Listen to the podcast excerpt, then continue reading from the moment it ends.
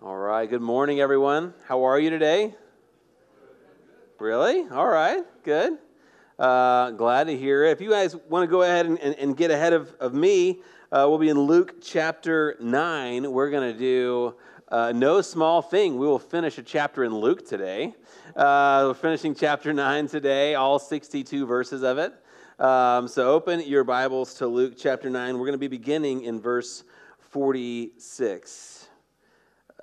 Today, um, we're going to be encountering a passage of Scripture, a series of stories uh, about Jesus and his followers um, that has the capacity to, to, to really humble us, I mean, really confront us, and also it, will also probably make you laugh at some point.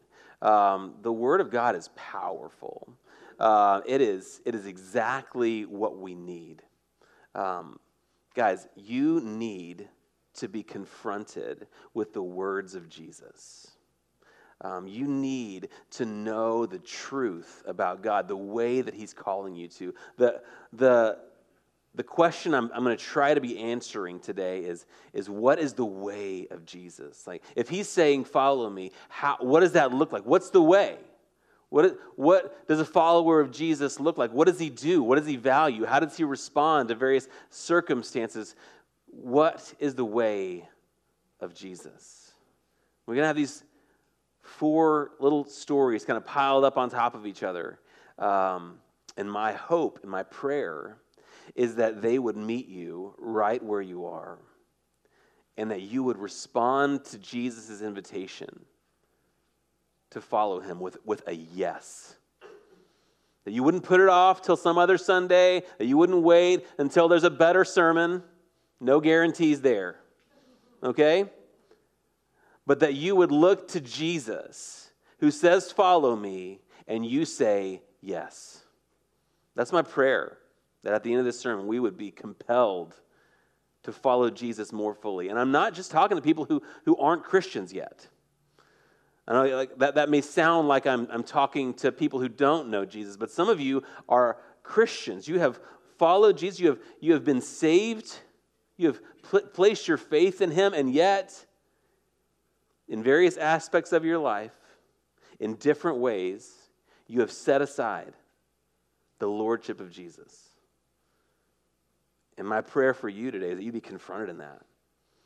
That when you hear the words of your king, he would call, he would call, follow me, and you would say yes. You'd put down whatever else has been taking up your life, your heart, your, your attention, and that you would follow him. That's my prayer. I'm going to read this passage in its entirety. Um, get quiet when it's serious. You can laugh when it's funny. You know, there's uh, my, my as we're reading this, I want to encourage you um, in, in what I like to call a, a sanctified imagination. Okay? Um, these are stories. These are, it's a narrative story. These are things that happened, people, real people in real places. So imagine the dust in your sandals. Imagine you've been following Jesus and he's been casting out demons and raising the dead, feeding thousands teaching with authority. Imagine you've been doing that, and, and these words come. Luke 9, verse 46. An argument arose among them, among the disciples, as to which of them was the greatest. But Jesus, knowing the reasoning of their hearts, took a child and put him by his side and, and said to them, Whoever receives this child in my name receives me. And whoever receives me receives him who sent me. For he who is least among you all is the one who is great. And John answered, Oh, Master, Master, we saw someone casting out demons in your name, and we tried to stop him because he doesn't follow with us. And Jesus said to him, Don't do, do not stop him. For the one who is not against you is for you. And when the days drew near for him to be taken up, he set his face to go to Jerusalem. And he sent his messengers ahead of him, who went and entered the village of the Samaritans to make preparations for him. But the people did not receive him, because his fate, face was set toward Jerusalem. And when his disciple James and John saw it, they said, Lord, do you want us to tell fire to come down from heaven and consume them? Man, right? Whoa, guys. Okay. Um, but he turned and rebuked them, and they went on to another village. And as they were going along the road, someone said to him, I will follow you wherever you go.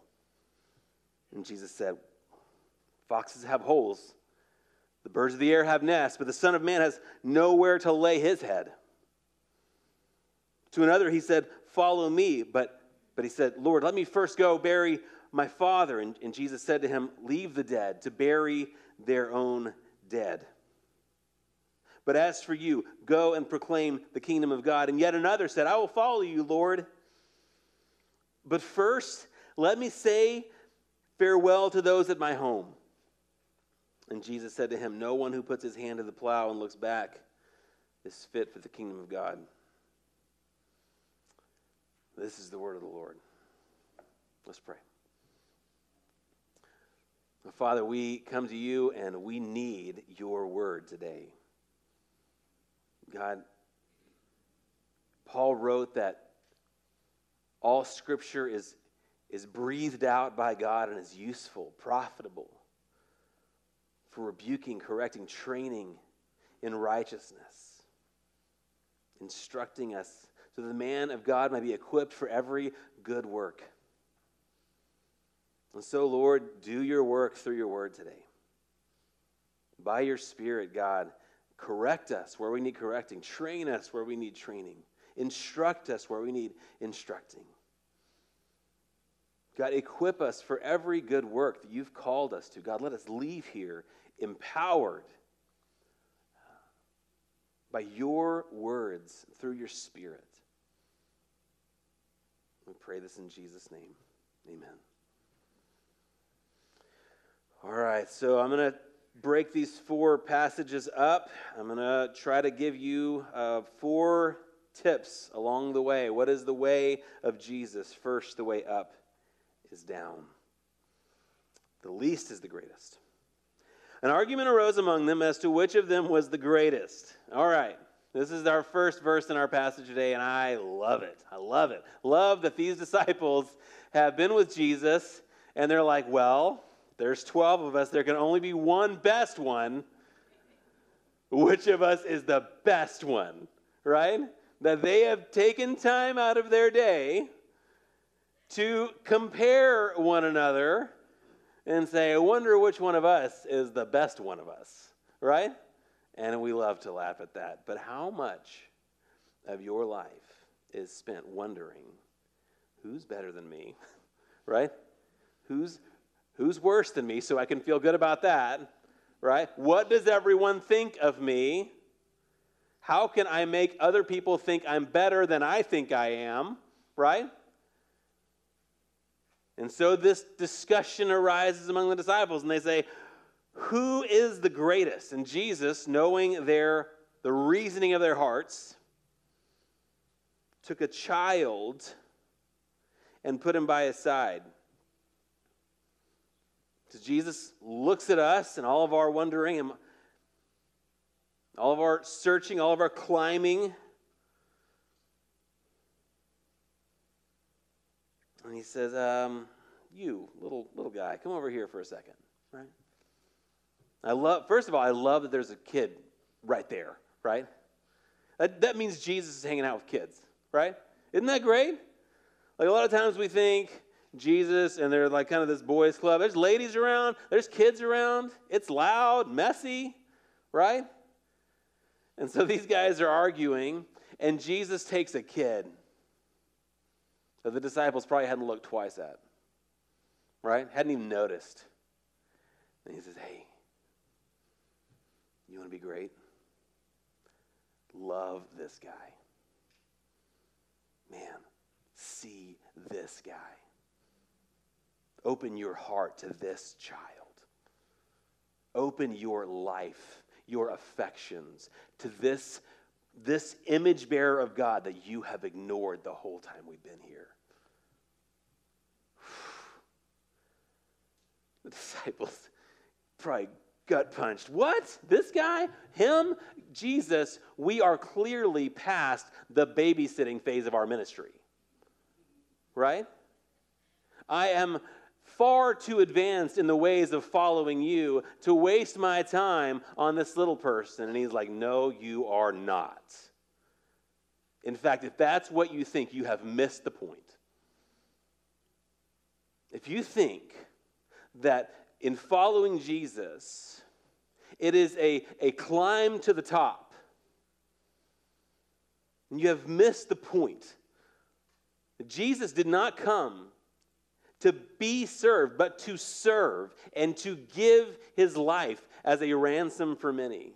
And so he identifies himself with this child. He says, If you receive this child in my name, it's just like you're receiving me. If you receive me, guess what? You're receiving the one who sent me. And so there is a, a call of Jesus to see the people nobody else sees, to humble ourselves and serve the lowest of the low, the least of these. He looks at his disciples and he's like, You are not too good to serve in Redemption Kids. it's a little bit of a dig there, right? What a privilege to share your life with children. To, to do the invisible acts of love. Some of you have felt that moment in the middle of the night when this child is screaming, waking you up. And you go out there and you lovingly pick him or her up out of their bed and you smell the smells. And you're like gosh you're so gross you know and you put them on the changing table and you change this child's diaper and nobody sees. And you sit down in a chair and you hold him until they stop crying, until they settle down, and you put them down, and you love this little child, and nobody sees. And she says, That is greatness. That is beautiful. That is the way up. Down. Stop thinking so highly of yourselves that you cannot see the people that Jesus has loved.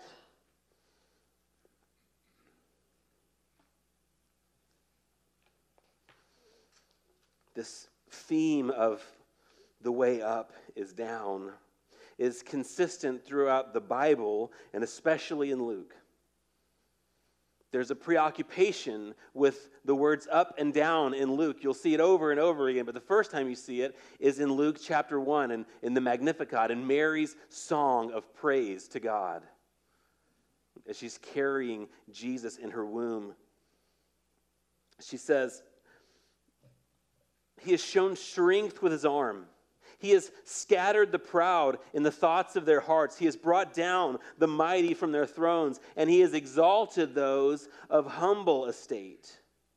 He has filled the hungry with good things, and the rich he has sent away empty. Mary is anticipating in the ministry of Jesus a great reversal where the proud will be brought low and the humble will be exalted where the, the first will be last and the last will be first.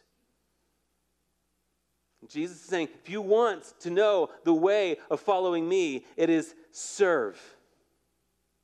Love the last and the least and the lost and the lonely.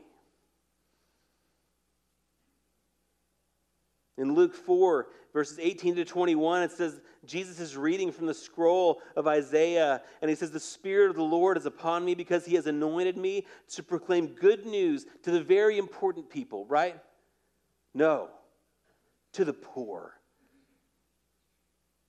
He sent me to proclaim liberty to the captives and recovering of sight to the blind, to set at liberty those who are oppressed, to proclaim the year of the Lord's favor among all the people that everyone else forgets the poor, the enslaved, the disabled. All those people who get walked past every day, invisible to the world. Jesus said, I came for them. If you want to serve me, love them. See them. I was reading from Ezekiel this morning, been kind of marching through that. It's a tough book. There's a lot of hard words in Ezekiel. I was in Ezekiel 21 today, and it said, You, O profane, wicked one, prince of Israel, whose day has come the time of your final punishment. Thus says the Lord God. So he's, he's confronting the prince of Israel, right? the, the royalty. He says, Remove your turban, take off your crown. You proud royal family. Things shall not remain as they are. Exalt that which is low, bring low that which is exalted. He says, A ruin, a ruin, a ruin I will make it. This also shall not be until he comes, the one who, to whom judgment belongs, and I will give it to him. That Ezekiel is promising that one will come to cast down the proud, to cast down the one who thinks he's great, the one who, who sees himself as so important that everyone else is so lucky to have him, right? The greatest mom who ever mommed the greatest dad who ever dadded, right? The ones who are great, the really successful, the really smart. Jesus is saying, humble yourselves. Love a kid. See the people nobody sees. In Robert Stein's commentary on the Gospel of Luke, he says, True greatness comes from serving. The first misunderstanding in this passage involves the nature of greatness. The greatness lies not in receiving preferential treatment from others or in having more authority than others, but on the contrary, it involves serving others, especially the outcasts of society represented by a little child. Greatness ministers to the poor, the crippled, the lame, the blind, who can never repay. Are you going about things the other way? Are you climbing over people trying to be the best? Trying to flex, to wield power, to garner praise? Are you constantly thinking about what other people think about you? The way of Jesus is to see the least among us and to honor them, to serve them. Um, I had this moment earlier this weekend. I was on my way to um, my grandmother's funeral. She passed away a little over a month ago, and she was um, meeting my my dad's side of the family there. I hadn't didn't really know her very well, for, unfortunately. But on my way, I was like out, out of gas. I was like zero miles distance to empty, you know, like driving on fumes to this funeral. I pull over to get gas. And I stop into the gas station because I was a few minutes early to get a drink. And I go to the, the cash register and I'm getting ready to check out. And you know, I do that all the time. And I never like notice the people in behind the counter. It's always that piece, that glass or whatever, and it may as well be like an invisibility cloak, right? Like I just don't see past it, right? And I asked the guy, kind of the obligatory, "How you doing?" And he was like, oh, "I'm not great." And I heard the sadness in his voice, and I looked at him and I saw him, and I was like, "Hey, man, I'm a I'm a Christian. Like, how can I pray for you?" And he was like, "Well, I'm I pray for myself. I'm a Muslim." I don't really want your prayers, but isn't the world bad right now? And I was like, yeah, It's hard. The world is broken, isn't it? And I was able to share some of the hope I have in Jesus. And he didn't like repent and weep and like, it wasn't like, but man, like I, I thought like that, that this, this passage has been ringing in my ear all week. And I'm like, man, like I got to see people. I got to look for people that God has put in my life. I've got to see baby Jaden walking down the hallway and smile at him, right? I've got to see these image bearers of God and honor them. And in honoring them, honor the one who saved me. The way up is down. Gosh, uh, this sermon is like my is like a long sermon. I'm sorry. Um, I barely got the first service out on time. So, and we had to cut a song. So, second, the second way. Um, the second second service, you don't get to cut a song. We just do we just go along. So, um, the second story, uh, the way of uh, the way of Jesus is for Jesus together. Okay, that's the that's my um, summary. But verse forty nine and fifty, John answered, "Master, we saw someone casting out demons in your name, and we tried to stop them." Because he does not follow with us. Can you hear the indignation in their voice? Like, can you believe it? These guys, the audacity to cast out demons in your name, and they're not with us. And Jesus says, um, guys, right? Like, aren't demons bad? Yeah. Aren't I good? Yeah. Why is it bad that he's casting out demons in my name? Like, what's the, what's the problem? Right? Like, well, but, but, he, but he's not with us, right? He's not, I don't know this guy, right? He, he's not one of us, so shouldn't we stop him? And we can look at that and say, man, well, how ridiculous. But how much of this characterizes the Western church right now? Right? That we look around and we're like, well, they're not doing it like we're doing it, right? They don't sing the songs that we sing, right? They don't preach the way that we preach, right? Yeah. They're like yelling in their church services. Shouldn't they stop?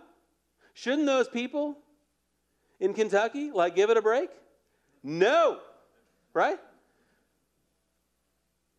Jesus says, don't, don't stop them. Right? They're not against us, they are for us. And let them worship 24 hours a day until I tell them to stop. Right? Man, let them buy Super Bowl ads. Right? Like, goodness, like the kingdom of heaven is bigger than we think it is, right? There are men and women and children worshiping Jesus around the world in some ways that we might find objectionable for some reason. And we think, well, they better stop because they're not doing like we're doing it. And Jesus looks at us and he says, well, hang on, stop it. They are not against you. If they are working in my name, you better get out of their way. Because you're not taking issue with them, you're taking issue with me right? And so Jesus is telling us, like, stop fighting with one another. Stop tearing the church apart from the inside. There's so much of that. And I have been guilty of it on my own, where I see something and take, oh, he should, he should have done that better. They should have done this different. And I throw out all my opinions, and I feel like Jesus would just look at me and say, stop it.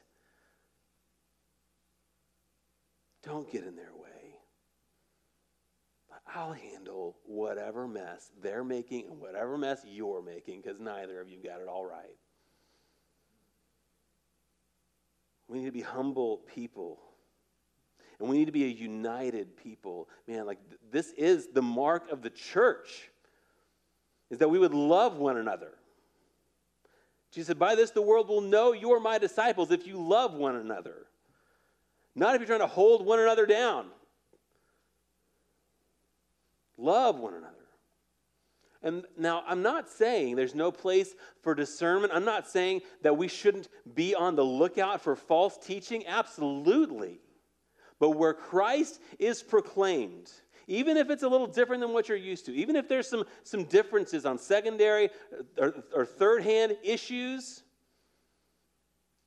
and we're gonna, we're gonna, we're gonna trust Jesus with the differences and we're gonna stay united.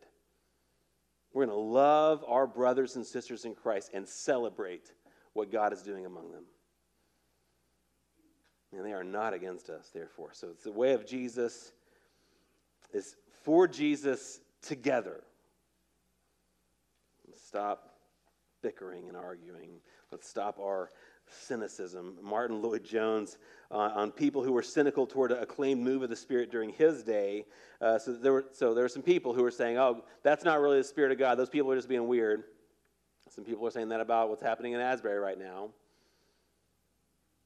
And Martyn Lloyd-Jones said, God have mercy on them. It is better to be too credulous uh, than to be smug and dead. A pretty good line. He's like, man, I would rather be too hopeful for the work of God among us. I would rather be too full of hope that Jesus is moving in surprising ways in our midst, in our time, than to, from my thousand mile distance, say, that's probably not real. Man, God, that it would be real, that it would happen here, that, that God's presence, His power would, would move in, in, in such a way in our time, in this place that we would be united in our zeal for Jesus and that He would have His way in His church. We wouldn't tear one another down from the inside, but that we would lift one another up, celebrate, outdo one another in showing honor, and be full of hope. Whatever you want, Jesus, more of that. More of Jesus. The way of Jesus isn't tribal or splintered, but together as one for the glory of his name. And this looks like cooperation. This looks like celebration. This looks like, like collaboration, that we work together with churches in our region, that we celebrate when one church experiences like salvations and baptisms. On Wednesday, I'm going to get together with a bunch of pastors from Pearland. We're going to pray that God would do a work in our city. That it's not redemption or Pearland goes to hell. We are one small part in the beautiful church of Pearland. And God is working throughout this city.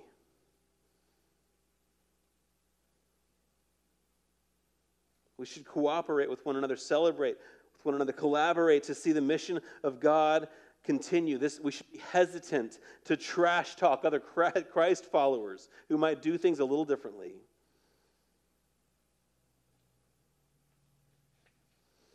The way of Jesus is for Jesus together. Third. This is an interesting story. The way of Jesus is toward redemption, not revenge. Verse 51 to 56. When the days drew near for him to be taken up, he set his face to go to Jerusalem. Now, this is a hinge, this is a pivot point in the Gospel of Luke. This begins a section of Luke's Gospel that will last 10 chapters. And everything in Luke from now until Luke 19 is Jesus' journey to Jerusalem. And this idea of him setting his face, like, I want you to picture like he is resolved that Jesus is like, this is the part where I go to Jerusalem to die, to raise, to ascend.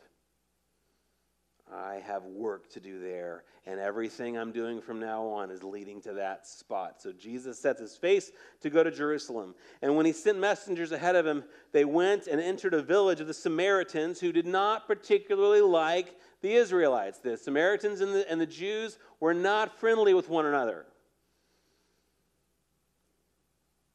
And the So Jesus sent his messengers ahead. They entered a village of the Samaritans to make preparations for him, but the people did not receive him because his face was set toward Jerusalem. So picture this. They go into town. They're like, hey, we've got, like, the Messiah needs a room. He's on his way to Jerusalem. So can you guys give us some places to stay? And they said, no.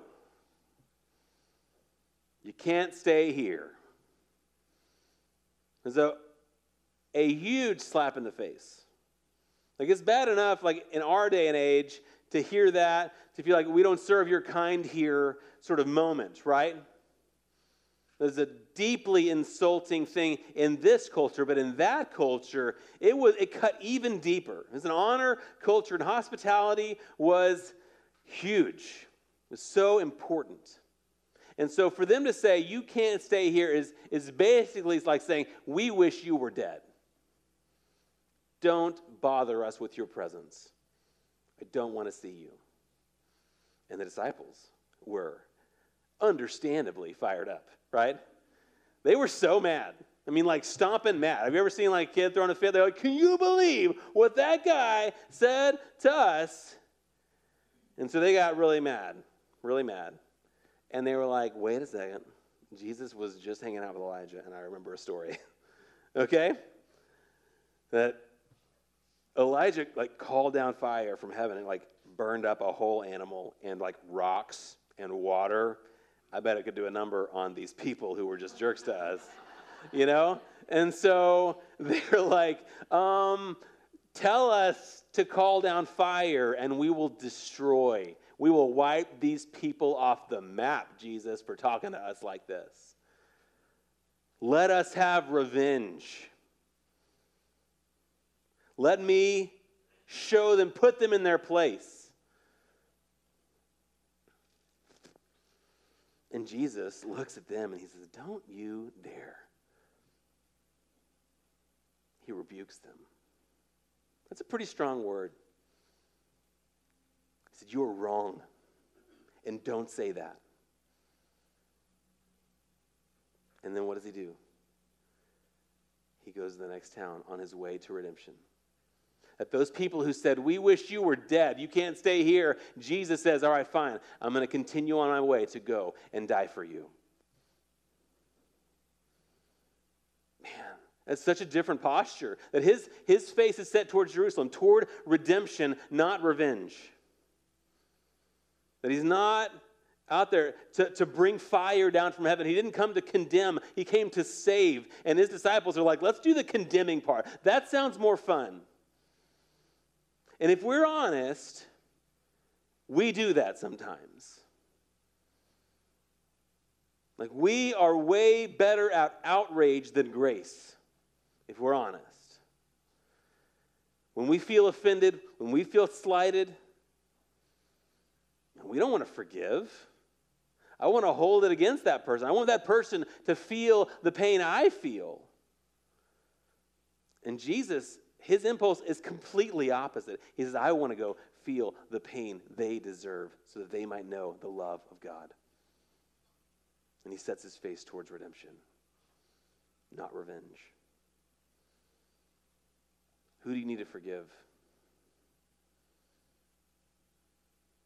What grudge do you need to let go of? What are you holding on to that you're so mad about that you couldn't begin to pray for their salvation? I want to invite you to repent of your desire to have vengeance for yourself. That's what anger and, and grudges are. It is us saying, I will make them pay. Even if it's in my own heart, even if I'm just punishing them in my own heart, I want them to feel what I have felt. And in the way of Jesus, as you see that, and you remembering Jesus, remembering him from the cross, looking on the ones who hung him there who said, Father, forgive them. They don't know what they're doing. There's a call from Jesus to not hold on to our grudges, hold on and feed our anger, but there's a call to Jesus to trust God with vengeance. Trust God with justice. There will be a day that comes when everyone has to settle their accounts with God, when, when everyone has to reckon with their sin, and God will repay. But that is not your job. That if, if you take vengeance into your own, own hands, I promise you'll do it wrong. It'll only hurt you.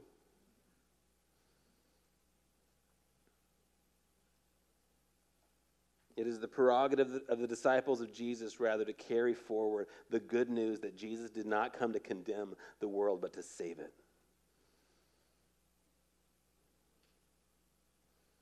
So, brothers and sisters, I want to invite you this morning to lay down your outrage.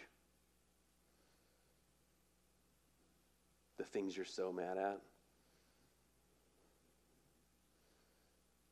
And to humble yourself, set your face toward a Jerusalem where Jesus would die for the people who hated him. And, and, and, this Jesus who tells us to love your enemies, to pray for those who persecute you.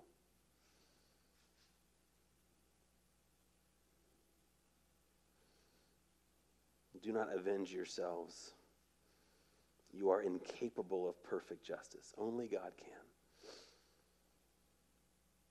And only God will rightly judge the sins that have been committed against you. And He will judge them either on the cross, where Jesus takes their sin on Himself, or on those who have turned away from God. Leave it to Him. In the meantime, pray for the salvation of your enemies. The way of Jesus is redemption, not revenge. Fourth,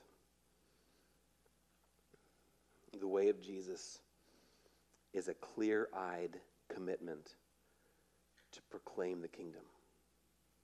That's a, that's a mouthful. This is my longest, this is the longest section of Scripture. It starts in verse 57. There's three snapshots of people considering following Jesus. This is, uh, again, again, I hope you see yourself in these three snapshots.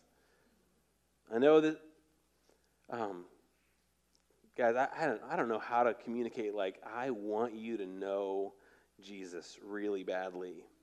And there are some things in your heart, in your life, that would draw you away from Him. And Jesus is going to challenge those right here in these three little stories. If He hasn't already challenged you from these other three stories, these three rapid fire decisions, conversations about following Jesus, and I hope you see yourself here. As they were going down the road, someone said to him, I will follow you wherever you go. Oh, can you see it? He's just so excited. He's like, I fed everybody, even raising the dead. I'm so excited. Jesus, I'm in, man. Wherever you go, I'm following you. He's so excited. And Jesus, he's like, okay, hang on now. I need you to know something. I need you to know what it's going to be like to follow me. Um, you know, foxes have holes where they go and, and they feel safe. The birds of the air have, have nests. Um, I don't know if you've noticed or not, sir, but I'm homeless. And if you follow me, this world will never feel like home again. You'll be homeless too. You're, if you follow me, it's going to be a whole life journey to another kingdom. This place will not be your home anymore. You'll be a, a stranger and an exile. If you follow me, it's going to change everything for you. Are you sure? Have you counted that cost in your own life? Like, have you, have you, have you considered that Jesus is calling you into a life that is radically different than the one you would plan for yourself? He wants you to be a sojourner and a stranger, that, that this place isn't your home anymore, that, that your life would be characterized by a longing for a kingdom that's yet to come. You want to follow me? Good. Follow me, but it's going to be hard. So that first word, the, the, way of Jesus is, is clear eyed. He wants you to he wants you to have real clarity about what it is he's calling you to. About the kingdom that you would belong to in his service. It's not going to be pretty and it's not going to be easy. It's not going to be comfortable.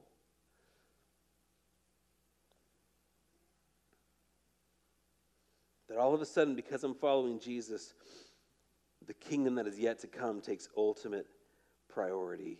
We need to be really clear eyed about that. The second story is Jesus telling somebody else to follow him. So he goes up to somebody, hey, you, follow me. Imagine this is you. Follow me. And the man who, he said this to, he says, Well, first, let me go and bury my father. This seems like a reasonable request, right? I literally, I just told you, I just went to a funeral, right? Like, was that, is it, is it bad? Is that bad? We don't know exactly what the, the situation here. This man's father may not have been dead yet, and it's probably that he was maybe getting older, and he's like, I need, I need to stick it out until my dad dies. Then I'll, then I'll, I got, I got a few things I got to take care of with the estate, right? Um, so I'll be there in a little bit, right? That, and, and Jesus has a problem with this logic. Here's what he says He says, Leave the dead to bury their own dead. But as for you, go and proclaim the kingdom. This is heavy words from Jesus. And he's like, You, you want to follow me? It means that there is something so important that the most important thing that feels like exists in your life is dwarfed in comparison to it. It's like, you want to follow me, there is nothing more important than the life I will call you to live. Go proclaim the kingdom. Jesus is saying if we get too hung up on the things that we have left undone from the lives that we have lived before we followed Jesus, or that don't have anything to do with Jesus. If you, if you feel like you've got to tie up all your loose ends before you can follow me, you will never follow me. The old hymn says, If you tarry until you're ready, you will never come at all. What Jesus knows about this guy is he's going to go back and he's going to deal with the things with his father, and then he'll find some other things to get to, and he'll find some other things to get to, and he will never follow Jesus. And some of that is you. Like, you thought, I mean, I'm going to follow Jesus. I got, uh, you know, after I get that promotion, uh, after my kids are in school, or after my kids are in college, or after my grandkids are in school, or maybe when my grandkids go to college. I don't know what you're waiting for. Got to pay off this debt. I got to get this degree. Then I'll follow Jesus. And he's saying, No, just, just follow me. I got something more important than any of those things that aren't done yet. I've got a kingdom to proclaim. There is a world dying apart from a knowledge of the kingdom of God. What are you doing wasting your time on all that stuff that doesn't matter? Can you imagine having heard those words from Jesus? Even as you're sitting here, I, am imagine, I, I bet you feel uncomfortable. I feel uncomfortable saying these things to you because I realize that what I'm saying to you will cost you something if you believe me. What I'm saying to you, like I'm, I'm saying to me, and it's scary. Like, that's a lot.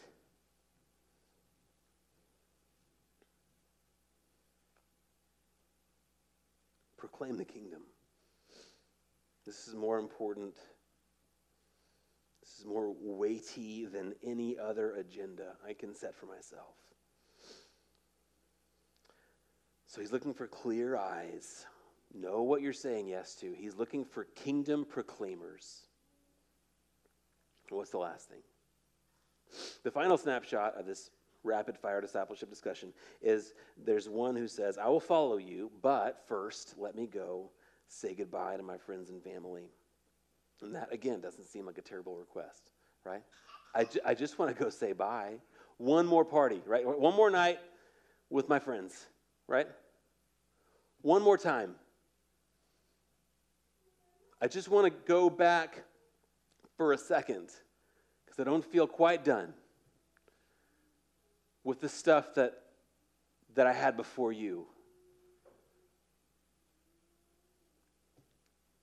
And Jesus looks at him and, and, he knows his heart is divided. He's like, You don't mean it, man. He's like, You don't really want to follow me. You love the world, you love your sin. He's like, Man, don't look back. Like, don't, like, if you want to follow me, grab the plow, look straight ahead. There's work to be done.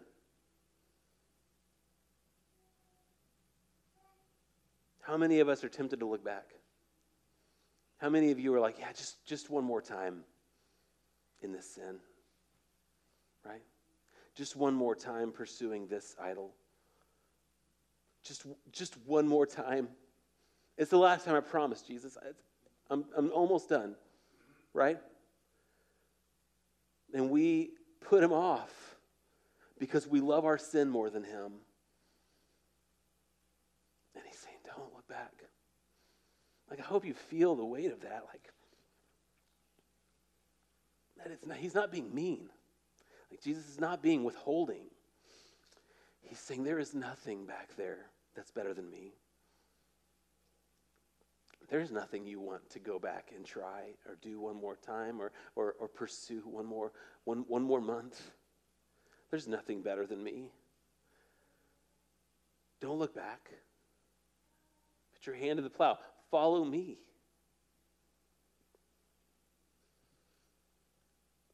Commit. That's the last word of the, my little phrase here. The way of Jesus is a clear eyed, committed, proclamation of the kingdom. Now, let's review for a second. If I haven't given you too much in my gigantic sermon. Four things I have told you about the way of the kingdom. The first one is the way up is down. To be great is to serve. The second one is that the way forward is, is, is, for Jesus together, right? That we're not dividing against one another. We're not, we're not setting up false enemies within the church, right? We are together for Jesus. Third, I said the way is toward redemption and not revenge. And finally, I, I said that the way is a clear eyed commitment to the kingdom that we're proclaiming. Now, how many of you can look at these passages and say, man, I am crushing it? right? You feel so good about the way things are going based on these passages. I bet you feel conviction right now. I do. There's so much like weight in these words from Jesus we would be foolish to see these things and ignore them or to act flippantly about them. Jesus is looking at us and saying, I want your whole heart, your whole life. Leave it all. Follow me. Man, it should weigh on us. That, that should ring in our ears. That should, that should hit our souls hard.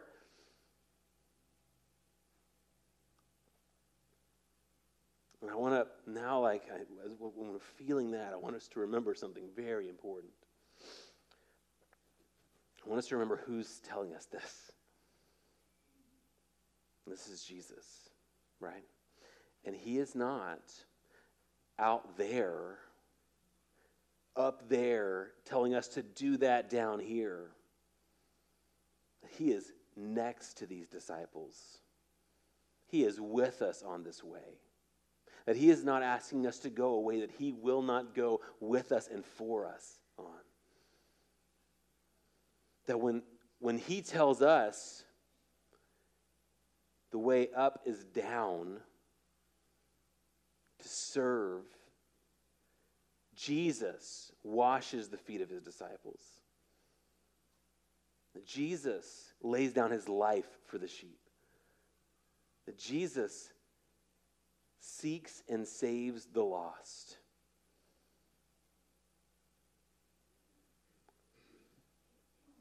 That Jesus understands the hardships he's calling us to and he walks them for us. That Jesus served the least of these and now he's exalted. That Jesus rescued people from every tribe, tongue, people, and nation. That Jesus didn't seek revenge but our redemption. Jesus is um, clear eyed and committed to proclaim a kingdom and to bring us into it.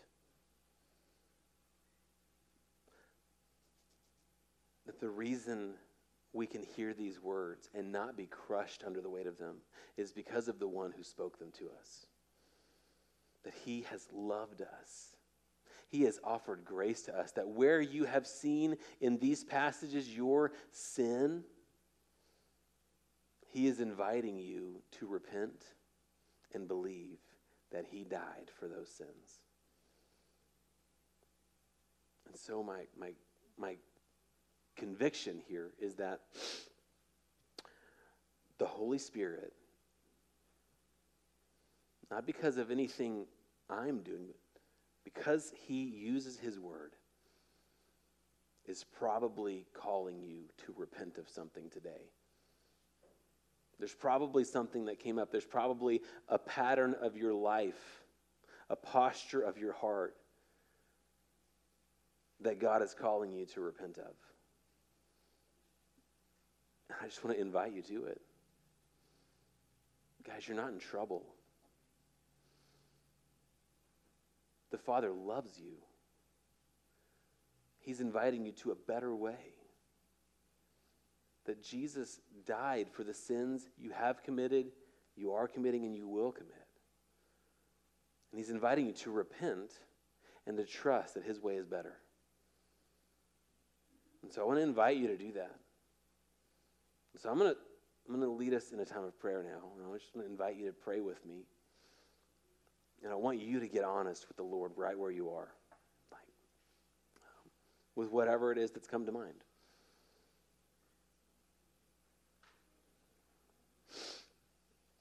So pray with me. Father, we come to you we are, uh, some of us are cut to the heart by the words. Your word is a two edged sword. It cuts us, God. We, we feel seen by it, we feel exposed by it. Um, and God, we pray now that you would help us to repent. That you would draw us away from a self reliant, self serving, false religion and bring us anew into the way of Jesus where He is leading us through His life and death and resurrection into a better way, into life that never ends. And so, God, some of us have been prideful, um, worried a lot about being the greatest, and we need to repent. We need to put that down and just serve and love the people around us. Not for glory, but because you identify yourself with little children, with the least of these. Help us to love like you love, to serve without the thought of how this makes us look or what it gets us. Some of us, um, have been really uh, divided amongst other Christians. God, really, um, like the disciples trying to stop the man casting out demons, really tribal, saying, if it's not like us, we're not interested. And God, we have been prideful against other Christians who really love you, who really have your spirit, and do things a little differently.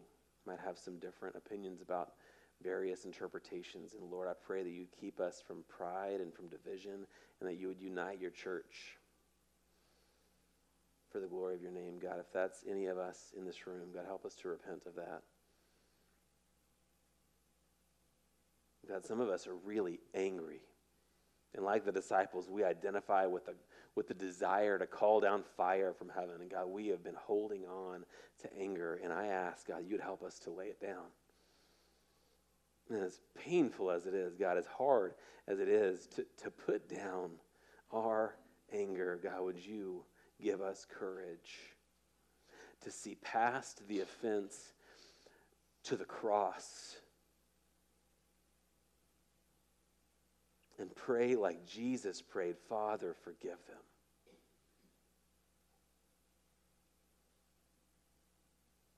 Lord, I pray that you would help us to lay down our outrage and take up mercy and forgiveness and compassion.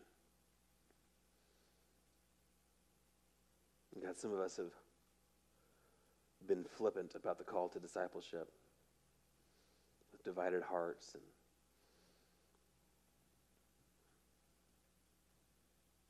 God, we've just kind of put you off. We'll get to you later. And I pray that you help us to repent of that posture, God, that we would not wait until we're ready, until we're done with our sin, that we would just go. Um, God, help us to say yes when Jesus says, Follow me. And help us to repent for all of the times and ways in which we have said, No, not yet, not now.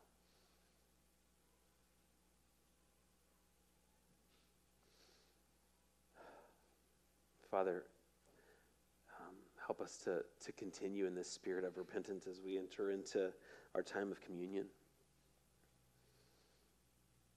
As we remember the cost of our forgiveness, that we can repent without fear of condemnation. That you said that if we confess our sins, you are faithful and just to forgive us of our sins and to purify us from all unrighteousness. That you are not waiting to strike us down when we admit we're wrong. Um, rather, you die for us, you purify us, you sanctify us through confession and repentance. So help us to be bold in our repentance.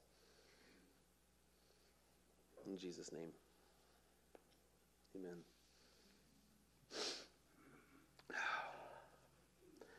All right, church. Um, once again, I have good news for you that your sins have been forgiven through the work of Jesus on the cross, through the victory of Jesus over the grave. On the night when Jesus was betrayed, he took some bread and he broke it and he said, This is my body given for you. Eat it in remembrance of me. In the same way, after supper, he took a cup and he said, This cup is the new covenant in my blood. I will die to bring about a new relationship between you and God where I, He won't remember your sins anymore. He'll give you a new heart, He'll cause you to walk in His statutes. So, this, as long as you eat this bread and drink this cup, you proclaim the Lord's death until He returns. So, church, now is the time to remember Christ has died, Christ has risen and Christ will come again. If you need to spend some time praying, repenting, reckoning with the the call of Jesus on your life, I just want to invite you to do that. Take all the time you need. I certainly have. Get that. Um, pray for our nursery workers that I'm keeping overtime today. Um, but as I'm praying, I want to I want to invite the the um, those serving communion to come forward, and let's be serious about following Jesus as we leave from here. Amen. Father, we thank you for your um, your word, your grace, your sufficiency. God, I pray as we respond now uh, through communion, God, that you would help us to to take seriously this call to follow Jesus. God, let us not take it lightly. God, as we walk down this aisle, God, let it be us walking toward Jesus afresh. Let it be us leaving behind the things that we have been holding on to. Let us be putting aside all the excuses we've been using. And God, let us go take and eat and drink and proclaim the Lord's death until he returns. God, if there's anybody here who's not a Christian, God, I pray you would bring them into real faith in Jesus, that when he says, Follow me, that they would say yes today. We pray this in his name. Amen. Amen.